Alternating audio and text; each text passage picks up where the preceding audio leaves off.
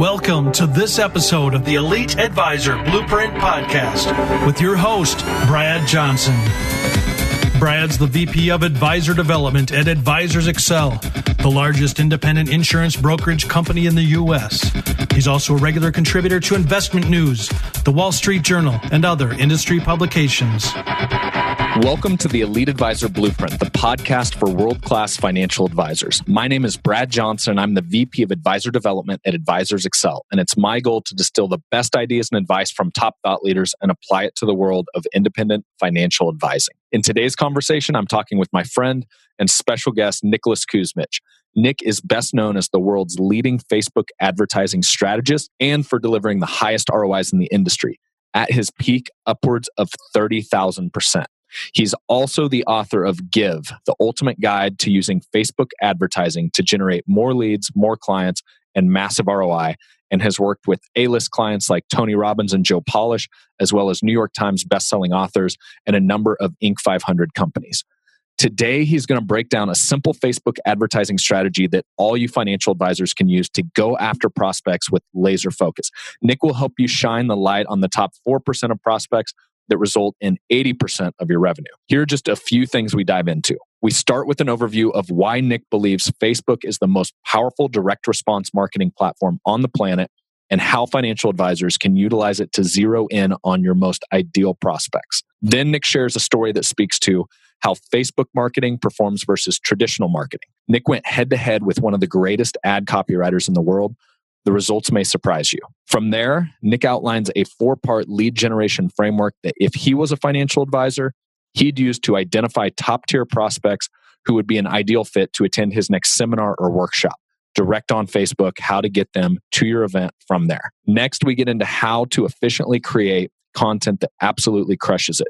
Don't miss the story about the two page PDF that got downloaded more than 80,000 times and attributed to over 500,000 of revenue for Nick. Lastly, if you're like me and wonder how random ads for that pair of shoes you were going to buy happen to follow you all over the internet wherever you go, Nick actually explains the science behind what's called a Facebook pixel and how Facebook literally tracks you and your ideal prospects wherever you go on the internet and how you can use that to grow your business with things like retargeting an already interested audience, tracking your direct return on ad spend, and getting Facebook to find lookalike audiences of your ideal prospects. Okay, one last thing before we get to the conversation. Nick isn't just giving everyone a free download, he's actually going to ship you a free copy of his book, Give, free of charge. Super grateful to him for going above and beyond for all of you. To grab your copy of his book, you can get the details right at the top of the show notes. It's at bradleyjohnson.com forward slash 35. That's 35. Links to all the other resources there too. Books mentioned, people discussed, full transcript of our conversation, everything else from the show. So that's it. As always, thanks for listening. And without further delay, my conversation with Nicholas Kusmich. Welcome to this episode of the Elite Advisor Blueprint podcast. I have my friend and special guest, Nicholas Kusmich, here with me today. Welcome, Nicholas. Brad, thanks for having me. Let me hang with you guys and then hopefully serving your community. I have no doubt, man. So it's funny how this connection first happened. So I'm out in Carmel at Jayson Gaignard's Mastermind Talks. My first one. I, was that your first one as well, or no? That was my third. Third. Okay. Yeah. Shows you I'm behind the curve, but I'm catching up quick here. And what was really fun was I was out there, obviously a great group, 150 entrepreneurs or so out there. And how we first connected, I one of the things that I was looking for is, hey, at Advisors Excel, we're starting to explore what I would call more the digital path to marketing for our clients. And so obviously Facebook's at the front of that. Mm. And no more than the words Facebook get out of my mouth. And it's like the sea parts like Moses and this path leads to, they're like, you got to talk to Nicholas Kusmich. and, and it wasn't one person. I remember Jim Sheils saying something. I remember John Ruhlin, but basically all paths pointed back to you. and so we connect out there and you didn't disappoint. Just very brief conversation, but obviously you get it when it comes to Facebook marketing. Mm. So what I would like to do in the short amount of time we have today is just pick your brain as much as possible how financial advisors out there that aren't taking advantage of this right now can really benefit from all that Facebook has to offer when it comes to marketing your business. Oh, that's one thing that I'm very excited to talk about. So I think we might have a good conversation here. Okay, so let's dig in. I literally just finished your book right in my morning routine this morning. So about 5:30 a.m. I wow. last pages. And one of the things that I love is how you actually found Facebook marketing. So you were out, I believe it was the Archangel Summit, and the topic of Facebook comes up. I'll let you share the story, but I want to start there because this wasn't something you just set out to do. It was kind right. of path led to Facebook marketing. If you could. Yeah, it was, it was completely by mistake. I wish I could say I was intelligent enough to come up and craft this plan to lead to what we're doing today. One thing I guess I just come to learn in life in general that every time I make a plan, life has something else to say about it and kind of leads me somewhere else. So yeah, I was in a really, really tough place in my life. I mean, we don't have to go that far back, but in a really, really tough place. I'd kind of walked away from 14 years of service in the ministry. I was a pastor for 14 years and that took the best and the worst of me. And I was just kind of at a very confused place in my life. Now to one of the commitments I made when I was a pastor was not to take a salary from the church. So I had to figure out ways to kind of take care of my family family and put food on the table. And that kind of led me into the digital marketing space. And so I'd been doing digital marketing all the while. I find myself at this event, and of all things, again, I step away from the church just for a break and I'm at an event called Archangel. The first event is held in a building called the Berkeley Church of all places. And it was on a Sunday morning. I'm like, what on earth is happening here? But the long and short of it is, was a question was posed from stage that said, how many people in this room are using Facebook ads for their business? And my hand went up along with, you know, about 80% of the room. And then the second question that was posed was, how many people have found those ads profitable? And every hand in the room went down except mine. And it was like one of those just light bulb moments where for the longest time I was kind of positioned as a digital marketer and a marketing consultant and all this general terminology. And a light went off and said, you know what? I think there's a need here. It's, I'm at the right place at the right time. And mentally I shifted and said, I'm going to focus on this Facebook thing. And so we went hands in, all the chips in on the Facebook thing. And to us, I mean, looking back on it, you can call that a $100 million decision. I mean, for everything that we've done in the last six years, we've easily generated over $100 million of revenue for ourselves and our clients.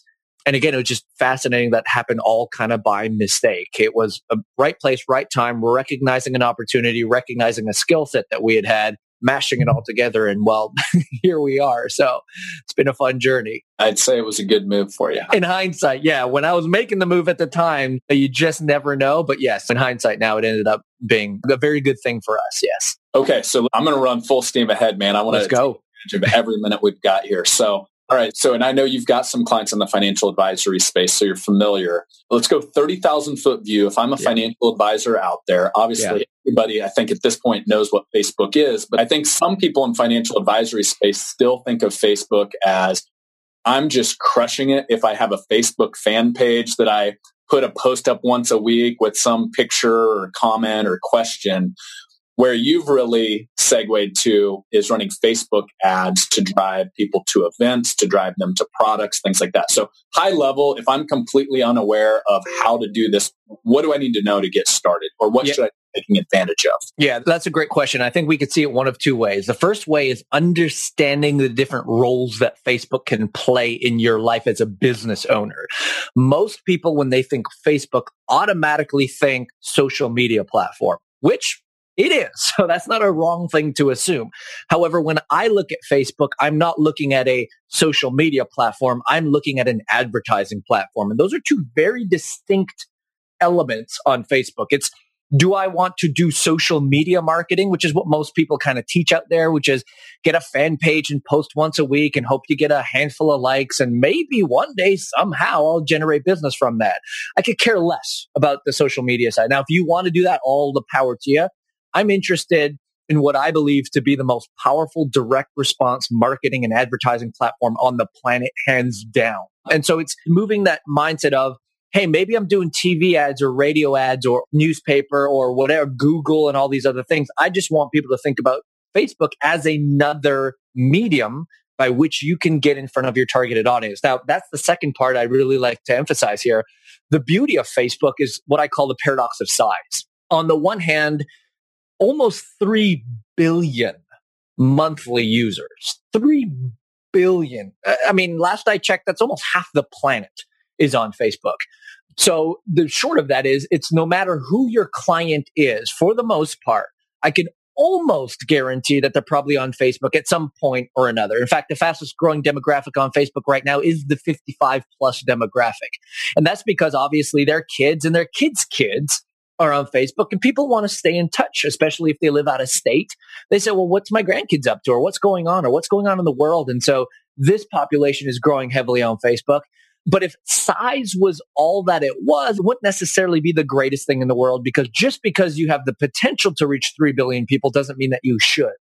Here's where it becomes a game changer. And I call it the paradox of size because on the one hand, you have the hugeness of Facebook, the 3 billion people. But on the other hand, you have what I would call like the, the smallness of it. What I mean by that is on the surface, Facebook is a social media platform in the background, it's really the world's greatest data aggregator. The joke we have here at our office is that Facebook knows us better than we know ourselves. It knows what we like, who we followed, where we checked in, who our friends are, how many friends that they have, all of that stuff. In fact, this morning when I woke up, I looked at my phone and Facebook reminded me what I had for lunch three years ago.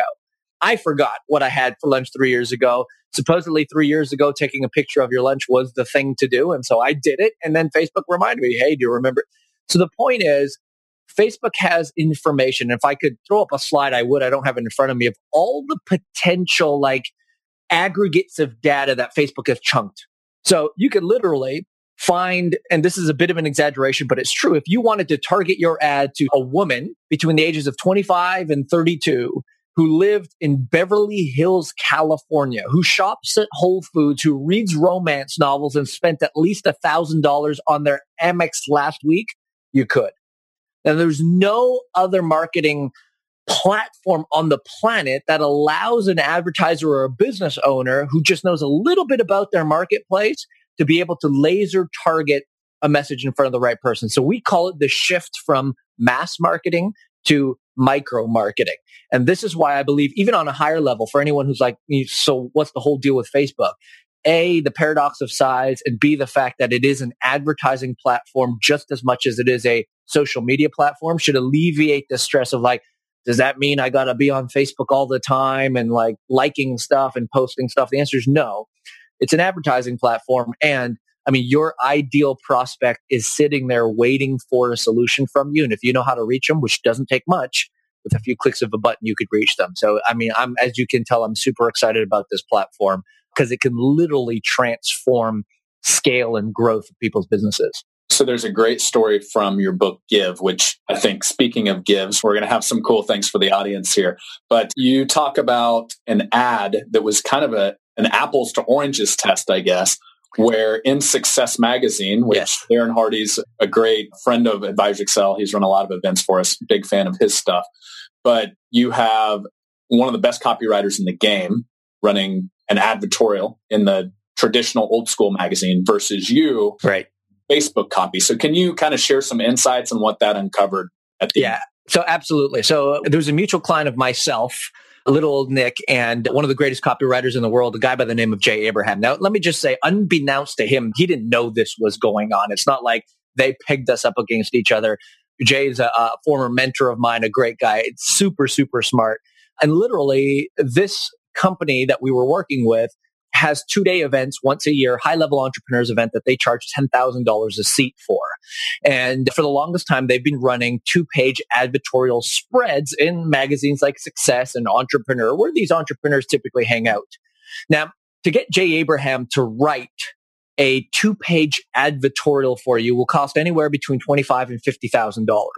And then to actually run the spread, one month's run in Success Magazine, two pages, is $17,500 for a two page spread there. So fortunately, Jay waived his fees and he wrote the thing for free, but they did run the spread in Success Magazine. This was about a year ago or two years ago. ran the ad. It cost 17,005 and immediately just on the front end. Now on the back end, there was probably more to it, but on the front end, they generated two ticket sales.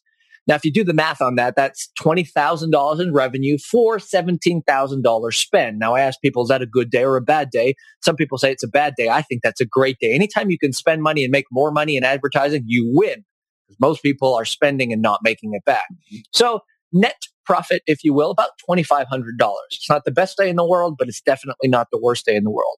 So then they came to me and they said, Hey, Nick, what about this Facebook thing? Can Facebook help us fill a $10,000 per person or per ticket event? And I said, well, let's find out.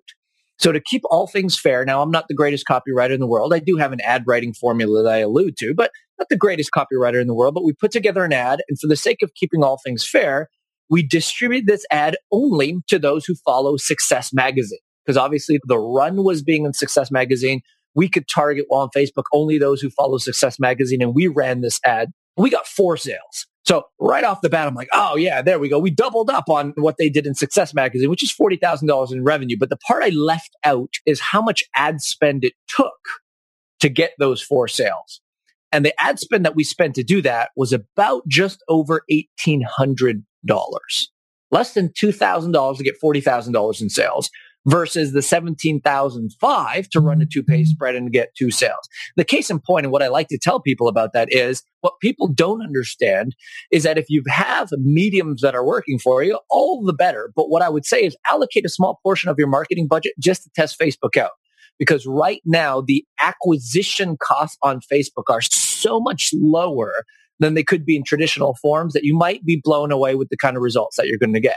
So yeah, that's just one clear example of people in the space who are using other forms of media and then the role that Facebook could play in that and the difference you might see in some of your acquisition costs kind of following forward with that. Cool. So let's dive in there. This is where it can get really fun, I think, for the audience here.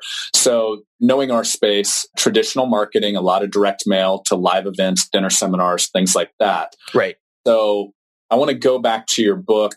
The titles give for a reason. It's yes. not what it's not what we can get from Facebook. It's what can we give to drive interaction. Right. So if you start a little bit with that model, but maybe we can use the case study of how could I, as a financial advisor, test Facebook for a dinner seminar or some type of evening event where I'm using a Facebook ad to drive people to that event. I love that. Yeah. Now there's one of two ways to do it. I'll tell you my preferred way. And then I could also show you kind of a small variation that might be a little more direct, maybe not as great results, but whichever way kind of works best for you. So if I was in the financial advisor space and this is who I was, I would start by trying to get very clear. And most financial advisors that I speak with are already very clear on this, but to get very clear about who I'm actually most apt to serve.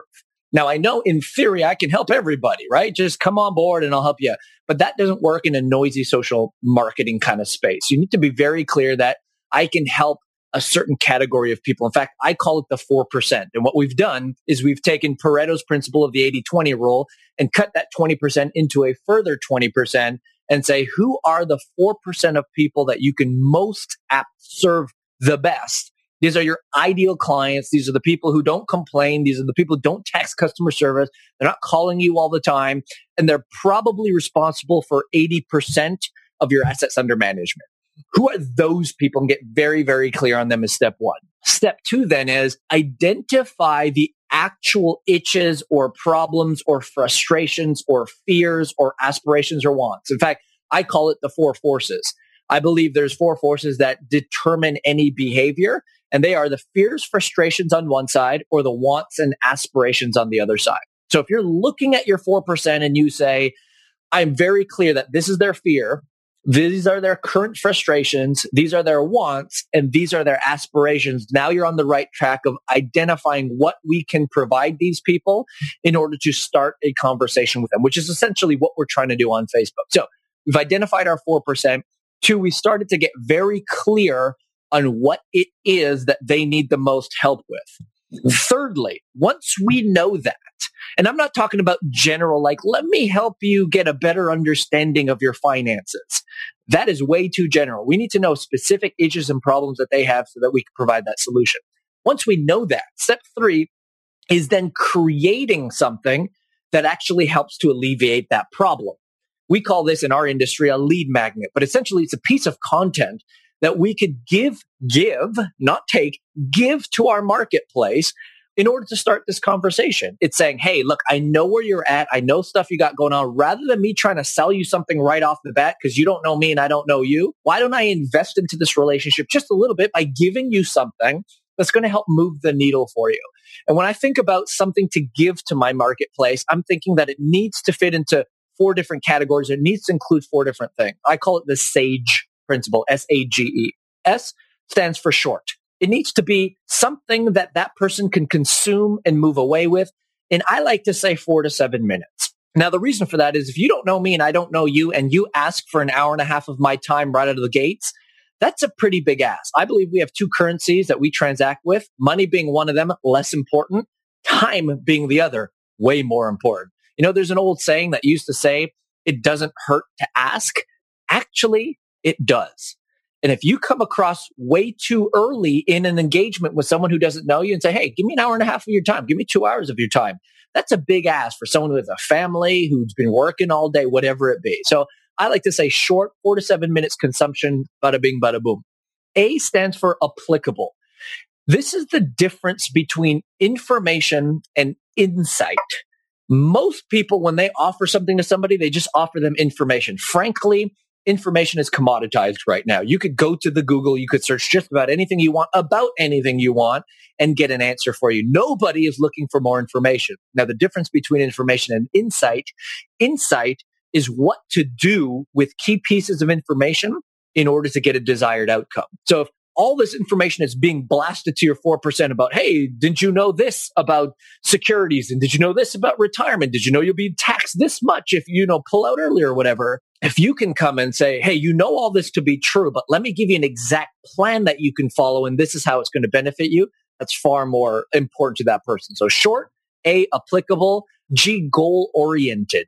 Now, what I mean by goal oriented is that everybody who's on a path is looking to make progress towards something. They're at point A, they're looking to get to point Z, and your job is just to take them one step closer to Z. Not all the way. You can't do that in four to seven minutes, but just a little bit closer. Is there something that you could give them so that they can take that step and feel like they've made progress? And that's the key. Most people don't take action because they're inundated with information. They never make any progress. And if they don't make any progress, they feel like abandoning ship. But if they actually take a step and make progress with it, two amazing things happen. One, they probably made progress for the first time in a long time. And two, now they're associating that progress with you.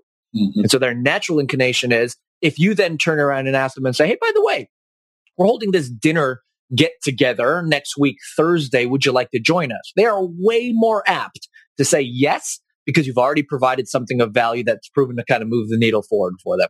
And lastly, E for Sage is easy. Nobody likes more complication in their life. Mm-hmm. And I find that in general, like on the interwebs, most people are like, hey, the more I can make things complicated, the more intelligent I'm going to seem. Look, finances and taxes and all this kind of stuff is a very, very confusing, convoluted world. And hence the need for an advisor even exists. And so your job as an advisor wouldn't be to make things more complicated, but it's to distill it down into a way that that person's like, I get it. So here we go. We found the 4% right? We've identified who our target is. B, we've identified fears, frustrations, wants, and aspirations that they are currently facing. And then three, we've identified what can I give them in the form of a magnet in form of content that's going to help alleviate some of those fears, frustrations, wants, and aspirations. Now, once we have all that in place, we have to build the mechanism essentially. Now, what I mean by that, that, that might be a, a challenging word. The mechanism is simply what are the steps needed in order to get someone to accomplish my desired result. So if my desired result is put people, put butts in seats in a dinner event, then I know how can I most easily get there? Here's what I would do. A, I've identified what this magnet is and how I can help my ideal prospect. B, I'm going to create an ad. We can talk a little bit about ads if you want, Brad, but I'm going to create an ad, which to me is nothing more than a communication to your ideal prospect. Your ad is not designed to sell anything. It's simply a form of communication to your ideal prospect. So we have this ad, we put it on Facebook and we target our 4%. The 4% will see that ad and click on it and it'll take them to what we call a landing page that then says, Hey, I've got this great PDF report for you. You know, the three things you can do tomorrow to ensure that you don't get overtaxed when you retire. I'm just coming up with stuff, but let's call that the thing we're giving away. So you say, Hey, come, I got this thing for you. If you want it, just tell me where to send it. Give me your name and your email. We'll send it off to your inbox so you can go through that process. And we can talk more about the magnet and how to structure it if you'd like. And then once they fill out their name and their email address, they go to a thank you page. And this is essentially where most people will say, Oh, here's your PDF download. I don't like doing that because essentially you're kind of like stopping the momentum of this person. Instead, I say, Hey, the thing that you requested will arrive in your inbox in about 12 minutes or so. In the meantime, I have this short three minute video that I'd love for you to watch. Hey, my name's Brad Johnson. This is what I do. This is who I help. I'm assuming if you just got that thing, you're interested in this. And so what I'd love to do is you go into a little bit of a script and we can talk about that as well, but you go into a little bit of a script and ultimately at that point, you can invite someone to the free dinner. Now you've kind of You've built this a little bit of rapport. Maybe they don't take you up on it right away. First, they read the magnet and they're like, oh, this Brad guy's genius. Okay, now I'm going to book the dinner. But that is the simplest way without getting so complicated with 14 million web pages and all this integration with technology. Literally, if you have an ad that drives someone to say, get this thing that you know is going to help you. They get that thing and then a small, light, non-aggressive invite to the next thing, which is in this case, let's call it the dinner.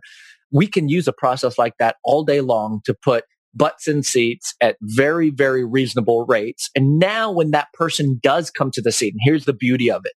If they actually did consume your magnet, which we're going to encourage them to do through email, now they are coming into that room with a totally different mindset. I mean, if someone just signed up for a free seminar, they're like, oh man, I'm going to get a free dinner and I'm probably going to be sold something. And so their kind of guards are up and you got to break that down. And I don't know about you, Brad, but I hate being in a room where everyone's like, hands crossed, like, come on, what do you got for me? Like, I, you got to work through that. Whereas if they consume that magnet, now they're like, wow, this guy knows what he's talking about. And here's the beautiful when this happens, when they say something like, I really hope he has space in his practice for me. And that mindset is shifted.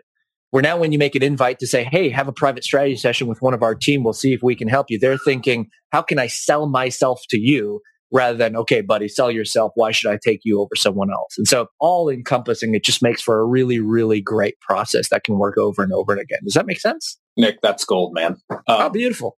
It's let's call it a day then. Yeah. no. There's so many different ways we can go with that. So sure. let's start here because if I'm an advisor and I'm listening in and this is all it's foreign to most guys. I would say our industry is very traditional when it comes to marketing. So let's go back to the let's say we've identified the 4%, right? Sure.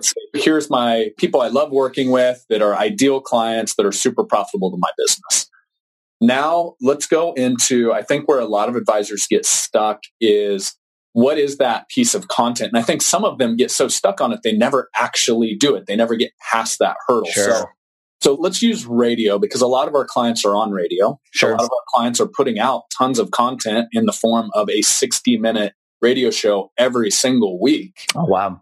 So would that be a good piece of content? A little snippet of audio? I guess what would be some ideas if I'm an advisor, how I can quickly have a high value piece of content to insert into that ad? What are some good examples? Yeah, I love how you brought that up because most people, when they think content, they might be thinking, oh my God, I got to sit down and write a few pages of ebook or a report or something 10 pages here. If you look at anything that I do, and I know I'm not an advisor, but the rule still applies. Every piece of content I've ever put out there is two pages max, maybe one page with a lot of white space. I mean, so I want people to know again, this is where the S, the short comes in, is that you don't need to produce some heavy, heavy piece of content in order for someone to get value from it. So here's what I want you to think. There are lots of different types of content. Let me give examples, not just in the financial services industry, and then we can dive into the financial services industry. But I know templates are good. Scripts are good. Cheat sheets or blueprints are good. I know someone in the health space who releases recipes, and this is just to get people's minds going. One thing that works exceptionally well are consumers reports. One of our clients, of all things, has an eight figure business selling do it yourself kitchen cabinets on the internet. Now, you'd never think that someone can sell do it yourself kitchen cabinets on the internet with Facebook, but this is an eight figure business. And one of the things that they release is a consumers report. It's the four questions you need to ask yourself before you buy a kitchen cabinet on the internet right? So all these things. And so a great example I gave of someone who consults people in the HR space is they wrote an entire book on how to like hire great and how to have a great HR department in your business and all this sort of thing. And it was great. The reality is a lot of people downloaded the book. Very few people actually read the book because that's kind of what we live in right now. People don't have time to consume all of that. And so I said, Dave, we'll call him Dave. I said, Dave, hey man, you have this great content here. You have 10 chapters in a book. If I were to ask you, what is the number one chapter? Like the one that every HR person can't live without. You know, this is the one that's going to move the needle the most for them. What chapter would that be? And he says, I have this chapter on 100 interview questions that you can ask during an interview to make sure you hire an ace. Mm. I'm like, wow, but hundreds of a hell of a lot of questions. Can we break that hundred down into the top five questions? Can you do that? And he said, yeah, yeah, I got the top five. We took the top five. We literally put that on one PDF, one page PDF. And this now was one of the content pieces he puts out to his marketplace. And it's super valuable. People can eat that up all day long. You have testimonies of people saying, I got this report in my next interview. I asked these five questions. Immediately it seeded out the bad guys and we took them to level two and level three interviews and we were on our search for the right hire. So I would be saying if you're doing a radio show or if you're writing content on the internet, I would say first, look at which show and which piece of content got the most engagement? What were people talking about? If you take comments on your blog, what were the ones that had the most questions or engagement? Or where'd you get a lot of feedback on the radio show? And then look at that one piece and then say, okay, on this 60 minute piece, what would be something that I could pull out as being just a killer one piece that's going to help somebody move things forward. And yeah, that could be an audio. If you already have it, it's very easy. Say this audio clip from a recent TV show or radio show that we did, or if you could transcribe it and make a nice little kind of multi paragraph thing about it, you could do that. But I do want people to realize that you're probably sitting on the content already. And you know from the conversations that you've had with your clients what is most pressing to them. Here's one last example, and I'll move on with this couple years ago, I was asking myself the same question. I said, who are my 4% and what is a pressing fear, frustration, want, and aspiration that's happening in my marketplace? And a couple years ago, the major issue was people were losing their ad accounts because they weren't following Facebook compliance. So people were running ads and their ad accounts were being disabled and they were unable to market on the internet anymore or on Facebook. So I said, well, what could I do that could serve this community? And essentially I came up with a two page 10 piece checklist. And it's literally, I called it Facebook apocalypse because everyone thought the world was coming to an end and they'll never be able to market on Facebook ever again. And it was how the, if you just follow these 10 steps that I'm giving you right here today, you can be guaranteed that you will not lose your ad account. Brad, man, this was just right place, right time because I understood the pulse of the marketplace. I understood what people were talking about. This thing got downloaded close to 80,000 times and the simple two page, two page PDF digital piece of paper. I mean, I wish I could give you the exact numbers, but attributed to at least, at least half a million in revenue. And so just understanding the right piece of content to the right audience at the right time. And again, it doesn't have to be long. It's just understanding what they need and then ripping from content you already have, repurposing it and handing it out to them can go a long, long way. I hope that was helpful. That's super helpful. Okay. So this is a beginner's version of me understanding Facebook, but the beauty of Facebook is so the Facepocalypse post, which by the way, I love that title. You could be split testing five different posts all at the same time on very minimal tests, right? So even if the Facepocalypse wasn't the one, you could have been running four right at the same time. What's your typical strategy there when it comes to split testing? Yeah, and that's a great question. And it alludes back to kind of the whole success magazine thing. It's like, here's the beauty of Facebook, and you hit it so poignantly. Is if you ran a success magazine ad and all of a sudden you were getting zero leads, or you realized there was a spelling error, mm. what could you do? Nothing. It's run. You're out your 17.5 if you're running a Facebook ad and you realize there was a spelling error or it just wasn't working within a hundred bucks, you could turn the thing off and say, I'm moving on to something else. Forget this. So the agility that you have with that. So what we like to do is we always be testing. We always like to have at least two variations of something going out. So if it was Facebook apocalypse and an ad template and we just throw them both out there then we want to see which one performs. If they both perform, great. Let's add a third. If one performs way better than the other and it's hitting our metrics, then we run with that one. We drop the other one and then we bring another one into play. Now, I don't want to talk about that too much because I don't want people to feel like, oh my God, I need 15 to test. The answer is you could start with one. And if you happen to have another one because you have an abundance of content, then start with two and always just run two and see which one works better. And then as you're running the two, as one performs better, drop the loser and bring in another one and keep testing that way. And frankly, the more you have over time, the better off you're going to be because at some point, everybody in your marketplace is going to see that one, right? So even Facebook Apocalypse now, two years ago was on fire. I don't know how many people were downloading that a day. Now we get a trickle of two to three a day. Mm-hmm. So I had to come up with something else it sounds like the basic or the traditional advisor isn't lacking content. It's just how do we repurpose that content? But if you already have content, you could be spitting out these one or two pages all day long. And that's a better thing because your market is just going to continue to see you as a thought leader in your space which even has an indirect effect of maybe they never download it, but they keep seeing your ads of all these great things that you're doing. When it's time to select a financial advisor or to make a move, you should know that they're probably thinking of you because they've seen your face so many times now on Facebook. So it has that kind of like secondary effect as well. Yeah. Okay, Nick. So let's go here. I'm a rookie when it comes to running Facebook ads. Let's just make that assumption. And let's just call it Facebook ad running for beginners 101, whatever you want to call it. But I've now crafted the ad. Okay. And I've now gone to the implementation phase of actually running it as an ad to help people understand is that a boost? Are we going back behind the scenes? And then how are we picking that 4%? Like, what are some easy beginner ways to say, here's who I'm targeting this to right. Uh, as far as strategies there. Yeah. And that's a great question. Fortunately, like Facebook has made the process very, very easy. You'd go to Facebook, you'd go to your ad account. If you don't know how to do that, you, a quick Google search will show you how to do that. And literally there is a step by step walkthrough, a tutorial, literally where Facebook will say, okay, well, who do you want to target? Right? And then you could pick men or women or both. You could pick age range, this range to this range. You could pick this country or this state or this region or this zip code, all of that.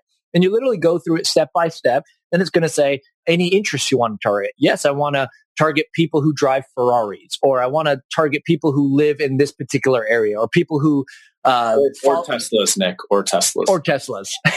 Teslas are a great breed of people.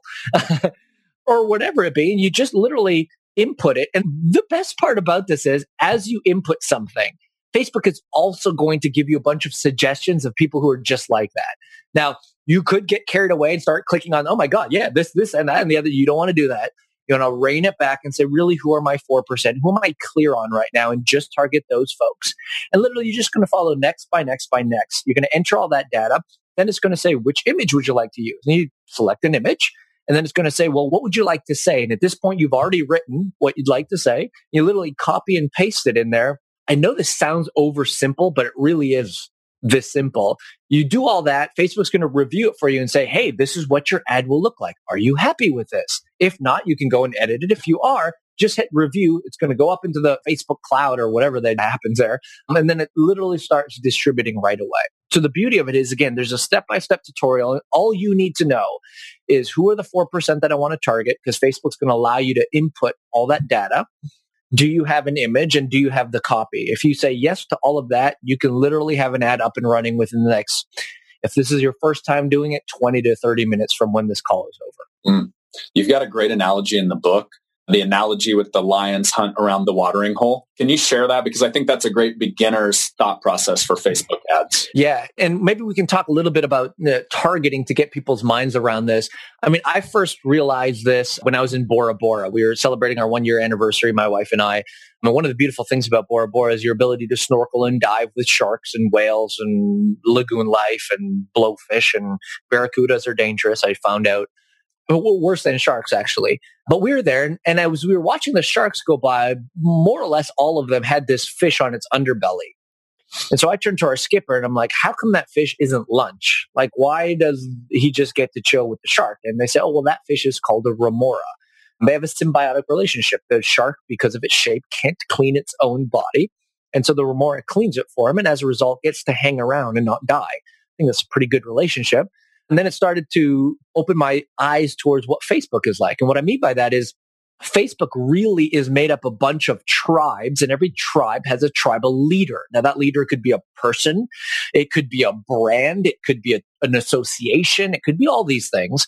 But essentially you do have these conglomerates of people gathering together. And that's kind of the watering hole analogy. It's like if you wanted to hunt, and I try not to talk about hunting too much because I don't understand the concept all that well. I don't know how I feel about chasing game animals. I don't know. But anyways, if you're in the African safari and you want to hunt, or if you're an animal and you want to find your prey, there's one of two ways to do it. It's to go out into the open field and find them one by one. And hopefully you run faster and you're stronger and you can win. Or you go to a watering hole where they're all there just hanging out, sipping.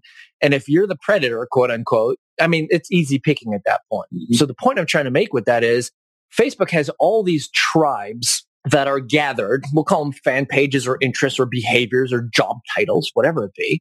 And if you're an advertiser, you can literally just go to the watering hole and pick that out. So what I like to say is I use an example called the targeting trifecta.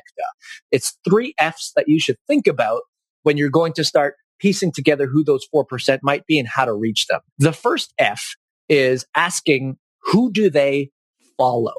So if I'm looking at my 4%, I'm asking who are some of the influencers that they might be following? Now, the example I give all the time is, hey, if I was in the personal development space, who is the number one thought leader influencer in the personal development space? Everybody comes back saying Tony Robbins. And the answer is true.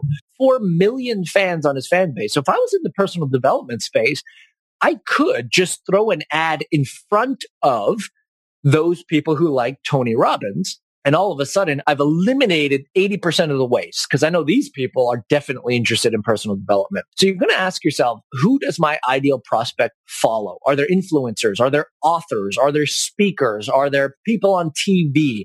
Are there presidents or presidential candidates that they follow? Who do they follow? And you just come up with a list of two or three of those and you're well on your way. The second F is where do they frequent? Mm. Where are they going? Right? Are they reading a certain newspaper on a daily basis? Do they read a certain blog on a weekly basis? Are they part of a certain country club that they go to every week or every month? Are they part of a trade association? Do they attend certain conferences? Wherever you know that they might be hanging out on a semi-regular basis is something you could probably target. If you know that all your people attended a specific school, an Ivy League school, and they graduated from a particular class, Facebook allows you to target schools or graduates and alumni from certain schools. If I was looking to go after chiropractors, for example, I know that most chiropractors graduate from one of 10 schools in the nation. Why don't I target alumni there? Right. So financial advisor space, Nick, uh, assuming yeah. I have an in with this company, I would assume that would be the same sort of situation. I could they frequent that company or they work at that company. Same concept, right? Correct. Oh yeah. And you could even ask, where do they work, right? Job titles is something that, what industry do they work in? That's all stuff you could target. So who do they follow? Where do they frequent? And the third F in the trifecta is what do they fund or where do they spend money? Now you could think about that directly and indirectly. Are they spending money on certain, you know, financial assets or financial products? That's one way to look at it. But if I were to tell you that my 4% shopped at Whole Foods, that's where they bought their groceries. Now think about the implications of what that says in and of itself. Someone who shops at Whole Foods probably is health conscious, probably has discretionary income, right? Because it's way more expensive to shop at Whole Foods, probably are also interested in status. I find people who shop at Whole Foods are people who kind of want to tell people I shop at Whole Foods. Right. So just by knowing where they shop, where they're spending money, what kind of card, like all these things. So if you can just think about if you're like, I'm stuck, how do I find my 4%? Think about who do they follow? Where do they frequent and what do they fund? And just literally come up with one or two or three of each of those things. You now have nine different areas of people you could target and start getting started with right away. Perfect. Super simple framework. Thank you. Nice. Okay. We're getting towards the tail end. I won't forgive myself if I don't ask you about this. But let's so, do it. I think the general population has no clue this is even happening and it speaks to the power of Facebook. So I think it's called a Facebook pixel, and then it's retargeting. Can you just share this whole world that most people don't even understand how Facebook literally knows everything you do? Yeah. So, well, it's a combination. Facebook is very good at asking a lot of questions, right? So, right off the bat, if you say you like something or if you say you checked into a certain airport and you're checking in somewhere else, Facebook's always like, hey, what are you up to? What are you doing? Who are you with? And every time you input that data, boom, it goes into the Facebook matrix and they're like, okay, I'm starting to understand a lot more about this person. That's one. Number two, they also purchase third party Acxiom data, which means like some of this general public information that's out there about where we work, how much money we make, et cetera, et cetera, et cetera. Facebook goes and literally buys that data, incorporates it into their matrix. And now Facebook knows that much more about you. But thirdly, and probably the most relevant and powerful way, it's called a pixel, which is simply a little piece of code that can go on a website somewhere. And essentially, if that piece of code is on certain websites, Facebook will know where you are actually visiting outside the Facebook world. And so it's kind of like retargeting is a great example. It's kind of like if you were on Amazon.com and you were looking at a pair of shoes and you didn't buy them. And then all of a sudden in your stream, you see promotions for that pair of shoes. And you're like, how the heck did they know? That's retargeting. And that's because when you visited Amazon, there was a little pixel, a little code that dropped something on your computer and said, Hey, this person visited this site. They're probably interested in this pair of shoes. Now, I know a lot of people are like, oh, that breaks privacy and all that. No, no, Facebook is doing that to create a great experience for you. Because imagine a world where you only saw ads or communications of things that actually interested you versus all this other garbage. That is the world that Facebook is trying to create. And so this whole idea of pixels again, all these advertisers are placing pixels all over the interwebs. They all point back to Facebook. And this trains Facebook to know us better than we know ourselves. Now, again, people think that's a bad thing. I think that's a great thing as an advertiser and as a consumer because Facebook is very interested in providing an awesome community and an awesome experience for me within the Facebook platform. And in a perfect world, will only show me stuff that I'm interested in which is kind of the whole point of this all. Mm-hmm. So yeah, Facebook's got a lot going on. And if you as an advertiser, without getting too technical about it, just realize the power of the pixel I mean, imagine that your pixel was on a page where you know your ideal clients hung out at, maybe a certain blog or a certain thing. And then now you could show an ad to everybody who visited that page. Like the power of the targeting has even been amplified that much further. So a lot of cool things kind of in the works and your ability as an advertiser to take advantage of them if you just, you know, a little bit about it. Mm-hmm. So to clarify, the power of the pixel is because most people are consuming this on their phones and they're always logged into Facebook. Now Facebook connects. Your profile is logged in and you went to Amazon, checked out these shoes. Therefore, these 15 other websites that also serve ads are now serving the ads for that same shoe. Right. High level. Right. High level. Yeah. Okay. So do you guys, and I don't even know if it's possible, but from a conversion on the back end, so say you serve an ad. Yep. They go out to my website, download a free PDF. Now the pixel is captured that they visited my website. Well, what is the ROI can you see that on the back end as now you're retargeting and how much does that fall off just out of curiosity? Yeah, so it's such a beautiful thing. And there's two key points to that. One, if someone, let's say, sees an ad, clicks the ad, gets your downloadable thing and ends up on the page that says, thank you for getting this thing. A, if that person ever comes back and buys from you, but they'd have to buy from a perspective where Facebook could track it. So it'd be another kind of online experience where they registered for an event, let's say you could then go back and look at the stats to say, oh, this person clicked on this ad and it resulted in this sale that ended up being worth X number of dollars for me.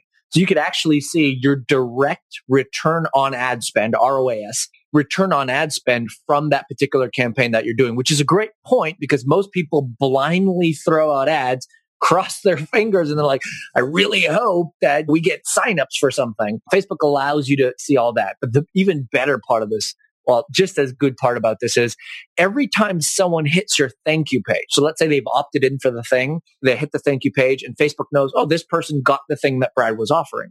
The more people that do that, the smarter Facebook gets about the kind of person you're going after. Because let's say a thousand people now opted in for your magnet and mm-hmm. Facebook says, wow, look at all these commonalities about these thousand people. Wow. Now you can go back to Facebook and say, Hey, Facebook, you know those thousand people who just opted in for this thing? Can you go out into the Facebook universe and find people just like them? Facebook calls this a look-alike because it looks like the people who accomplished a certain result. And you can just say, Hey, Facebook, can you go find people who look just like these thousand people? Facebook says absolutely. And now you can say, Facebook, only find people who look like those people. And Facebook will go out and your ads can be distributed to those people. So I mean, there's a lot, a lot of amazing, simple yet powerful things to really empower the business owner who just knows a little bit about it to never ever have to waste an advertising dollar ever again. All of mm-hmm. this can be tracked. Facebook will do a lot of the heavy lifting for you because frankly, the better you do on Facebook, the more money you're going to spend with Facebook. It's a win-win for everybody involved. The end client who sees, yeah, I really need a great financial advisor. They end up becoming a client of yours. I mean, it really is a win-win-win for everybody involved there then. So it's a marketing funnel that gets more effective the longer you use it. And the more results you have and the longer you use it, the more intelligent it gets. And it means the less intelligent you need to be, frankly, Perfect. to make it, to make it work. I'm looking for, man. Exactly. Nick, this has been awesome, man. I know we're getting right at the tail end here. Before we go into a, a couple questions here to wrap the conversation, is there yeah. anything just in the Facebook universe, the ad universe, that is worth the audience knowing before we move into kind of wrapping on a final note there? So, almost the opposite, in that Facebook is continually evolving as an advertising platform, and almost every week or month they are releasing something new. The danger of that to the average person is thinking that they need to be on top of that all. Mm. These are just little beta things that are coming out, not big shifts that are going to drastically affect your business. So I would say the opposite. Find the course. And maybe it's what I was talking about here with this simple few step process to get people to your dinners. Find that course that works for you. And when I mean course, the path that you're going to follow and just stick with it. I mean, don't be calling squirrel and chasing everything else out there. Find the path, stick with it, get the results and just make it better and better and better. And then if there is a major update that you need to kind of pay attention to, then I'm sure you'll hear about it at that time. But for the most part, yeah, so many people are not having success on Facebook because they're chasing the next thing that Facebook just released and they're getting all confused about it and going all different directions with it. Well, and your book Give, just go buy that. That's like seven ninety nine, and that thing's gold because I mean, we covered about 10% in this conversation, which you actually cover more in depth in the book. So right. that would be my endorsement. Just go buy Nick's book. Which, by the way, we're giving away for free. You okay, just pay. Go get, go get, Nick's book for free then. Yeah, yeah. You just pay shipping. And we'll send it to you. cool. And we'll put that in the, uh, the show intro for those of you that want to check that out. Okay, Nick, you ready for a couple philosophical questions? Let's try. Let's see where my philosophy falls. Let's start with this one. If there was one thing you would like to be considered absurd 25 years from now, what would it be? That all marketers are liars and that entrepreneurs are in it for themselves. This is, at least in my world, like whenever you think entrepreneur, business owner, everyone's in it for themselves. I think we can shift it so that the world becomes a better place through the intelligent, ethical, moral marketer who's actually looking to make a difference and help someone out in the process. Mm, that's great, man. You hit on a little bit of that in your book. I mean, an entrepreneur is somebody that has something for the world to make it better.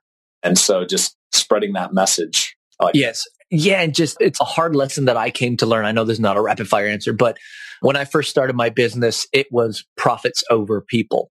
If you were in my way of making a profit, get the hell out or I'll steamroll you over. Very quickly did I realize that people were falling by the wayside and I was not a good dude. And as soon as I shifted from profits over people to people over profits, maybe the greatest takeaway that someone can take from this whole experience. people ask me all the time because of the marketing space that I'm in, what's the greatest marketing hack or trick or thing that you know to be true about marketing? Here's my answer. Have a whole bunch of give a damn. As soon as you actually care and you disassociate a transaction with your desire to help, I think not only do you attract great people and you have a great business, but that in and of itself, there's something about kind of the universe that swings things back in your favor and the profits come anyways. But yeah, people over profits all day long. So true, man. I see that all the time in our space. The, the people that are in it for the short term buck, they fall out very quickly. Yeah. Okay. When you hear the word successful, who's the first person you think of and why? my dad, but not because he was successful in any means of the word other than to show his only son what it meant to feel unconditionally loved. Dad had it hard. He never had financial success. He never had success by any terms as the modern world would put it. But this kid grew up never, ever doubting that he was unconditionally loved from his parents. And I think more than anything, they could have passed business principles on to me and all that other stuff, but none of that would compare to me having kind of this frame of reference and a worldview because of that experience. Yeah, well, it's interesting. There's a lot of kids out there where their parents did pass on the business knowledge, and all they yearned for was the attention and the love. Right. Right. So, yeah, that, man. Yeah. What is the favorite book that you've ever read, and, and what did you take from it? How did that's it? A, yeah, that's a tough one because I find books came across my path seasonally. So when I needed a book, somehow it appeared. I mean, there was some thought and reference and research and friends and pointed that stuff out towards me. So like way, way back in the day, it was like the Tim Ferriss four hour work week that got me thinking about how to structure a business properly. Later on, it was a lot of Austin Kleon's books like Show Your Work. Steal Like an Artist. These were great things that inspired me. So it's always been seasonally. And frankly, I think I had a big shift about two years ago, two to three years ago, when I went on this massive information fast and I stopped reading books altogether for a year, just one year of fast. It was my most productive year of my life. And I got so much more done and I was more present with my wife, my kids, my family, the whole thing. So since then, I'm not on information fast right now, but I definitely am on a restricted information diet and it's proven to serve me quite well. So I know that didn't directly answer the question, but there's been a series of books in uh, the past, but nothing recently. Now, now I'm curious on this information fast. So literally okay. a year, yeah. no books, no books, no podcasts, no blogs, no conferences, no anything. The year was dedicated to go through all the notes that I've ever taken in the last 14 years of studying and just do a year of implementation. And my what year was that? It's about two to three years ago. Uh-huh. And that's when everything, everything changed for me. Was that um, at the um, same time you were diving heavy into the Facebook business model as well? Yeah, not long after. I mean, so uh, the first year in, I was consuming, I was like, oh my God, I'm figuring this all out. And a conference after conference and networking after networking, I got burnt out. I was reading a book a week, which I thought was a great accomplishment. And I told the world about it. And then I just realized it was information overload. And this might be worth something to somebody. A friend of mine, Carl White, taught me this principle called broken bridges. And it's this idea that if you look back over an entrepreneur's life, you could see that they're at point A trying to get to point Z. And so they hear about a thing and they start building a bridge towards jumping over the chasm to the other side, the goal accomplished. So what the entrepreneur does, they hear, oh, Facebook ads, and they, oh, let's build the bridge of Facebook ads. And they get here and they're like, oh, wait a second, someone told me about LinkedIn. Oh, we got to do, okay, LinkedIn. So they start building a bridge. Oh, wait a second, content marketing. That's where it's at. So they start building a bridge. And then when you look back over the life, you see a whole bunch of broken bridges and all the time was busy, but not productive without ever actually getting to that side of the whole thing. And that's what kind of spurred on the information fast to say, you know what, I'm going to just dial in, focus on one thing, stop building bridges. Now, I'm not quite there yet. I'm trying to build bridges one at a time until I get there. And that's proven to be very kind of valuable for my life and my business. Great advice. I see it all the time in financial services. I see a lot of broken bridges. And when you look at the most successful guys, some of them might just have one bridge when it comes to marketing, but they're going back and forth over that bridge as fast as they can. So that's solid advice there. Yeah. Okay. Last question. All right. Um, what is the one piece of advice you can share with the audience, financial advisors, obviously, that's led to your success to this point? I think it might be almost a combination of a lot of what we discussed here, right? So if I could sum it up in three, maybe I would say one, give before you ask. Ultimately, see yourself not as an entrepreneur, see yourself as a value provider to your community. The more value you can provide, the better off things are going to go. Secondly, build one bridge at a time. I mean, that was a big change for me. And then thirdly, and this is way deep to talk about at the end of the call, maybe we'll talk about it some other time. But as soon as I removed anything in my life that felt oppressive, I know this is kind of like way out non business talk, but relationships, people, energies, like anything that was just in my life that felt like it was hard on my shoulders, or anytime I got to a point in my business where I felt stressed out, I took a step back and I said, what is that? And I removed it. I just cut it off. I cut right at the head. And I said, this is going to hurt. It might cost me money. Doesn't matter. Let's just cut it off. And that at its deepest foundation, I think has led to what some might call success in my business right now. The moment I removed anything that felt weighty or oppressive in my life, relationships, people, advice, any of that, everything changed. And so, yeah, we can go real deep into that, but maybe another yeah, conversation. Episode number two with you and I. based on the feedback I know I'm going to get on this. We'll probably have a lot of requests for it. Well, anytime. That's what we're here for. Nick, I just want to say thank you super grateful, man. This has been, I mean, an hour of just blowing my mind over here. So, and I, I know the same thing will hold true to the audience that listens and or watches this. So thank you. I know you have to run. I want to respect your time. It's no, been- uh, no, the honor was all mine. Thank you for letting me hang with you personally. And then also let me indirectly hang with the community here. I appreciate it. And I hope more than anything that people don't just get tickled in their ears, but there's something that they can take away and start to apply to get some results with, because that's what kind of jazzes me up. Absolutely. All right, Nick. Till next awesome. time. Thanks, Brad. We'll see you. Thanks for checking out the latest show. Here's this week's featured review. This one comes to us from Uncle Polly T, who says, Among the best. After spending almost 20 years in the financial advisory business, I am intrigued by our industry leaders who continuously introduce new wisdom and find new ways to redefine and articulate age old concepts, which have been time tested and result in tremendous success. Brad is one of these leaders. Each week, I look forward to learning from him and refining my own leadership, practice management, and client management skills. This podcast has been an invaluable resource. Thank you, Brad. Wow. I'm humbled. I appreciate the kind words, especially coming from someone who's been in financial services almost 20 years now. It's words like this that really drive me to keep putting out great shows and finding great guests. So I really appreciate you listening, Polly. And what I love about this show is it, it's obviously the age old concepts, but it's also finding guys like Nicholas who are pushing the front edge of things that are from my experience, really still undiscovered for most financial advisors out there how to market your business on Facebook successfully. So it's fun for me to have such an eclectic guest list that we can still apply all of their concepts and what they're bringing to the table for financial services. So that's it for this week's show. And for those out there listening in, if you want to strike up a conversation, hit me up out on Twitter. I'm at Brad underscore Johnson. I'd love to connect. Also, if you'd be so kind as to rate the show out on iTunes, if you haven't already, this truly helps me out, helps the show get discovered. And yeah, with that, that's it for this week. Thanks for listening, and I will catch you on the next show. Thanks for listening to this episode of the Elite Advisor Blueprint. For access to show notes, transcripts, and exclusive content from our show's guests, visit bradleyjohnson.com. And before you go, I've got a quick favor to ask.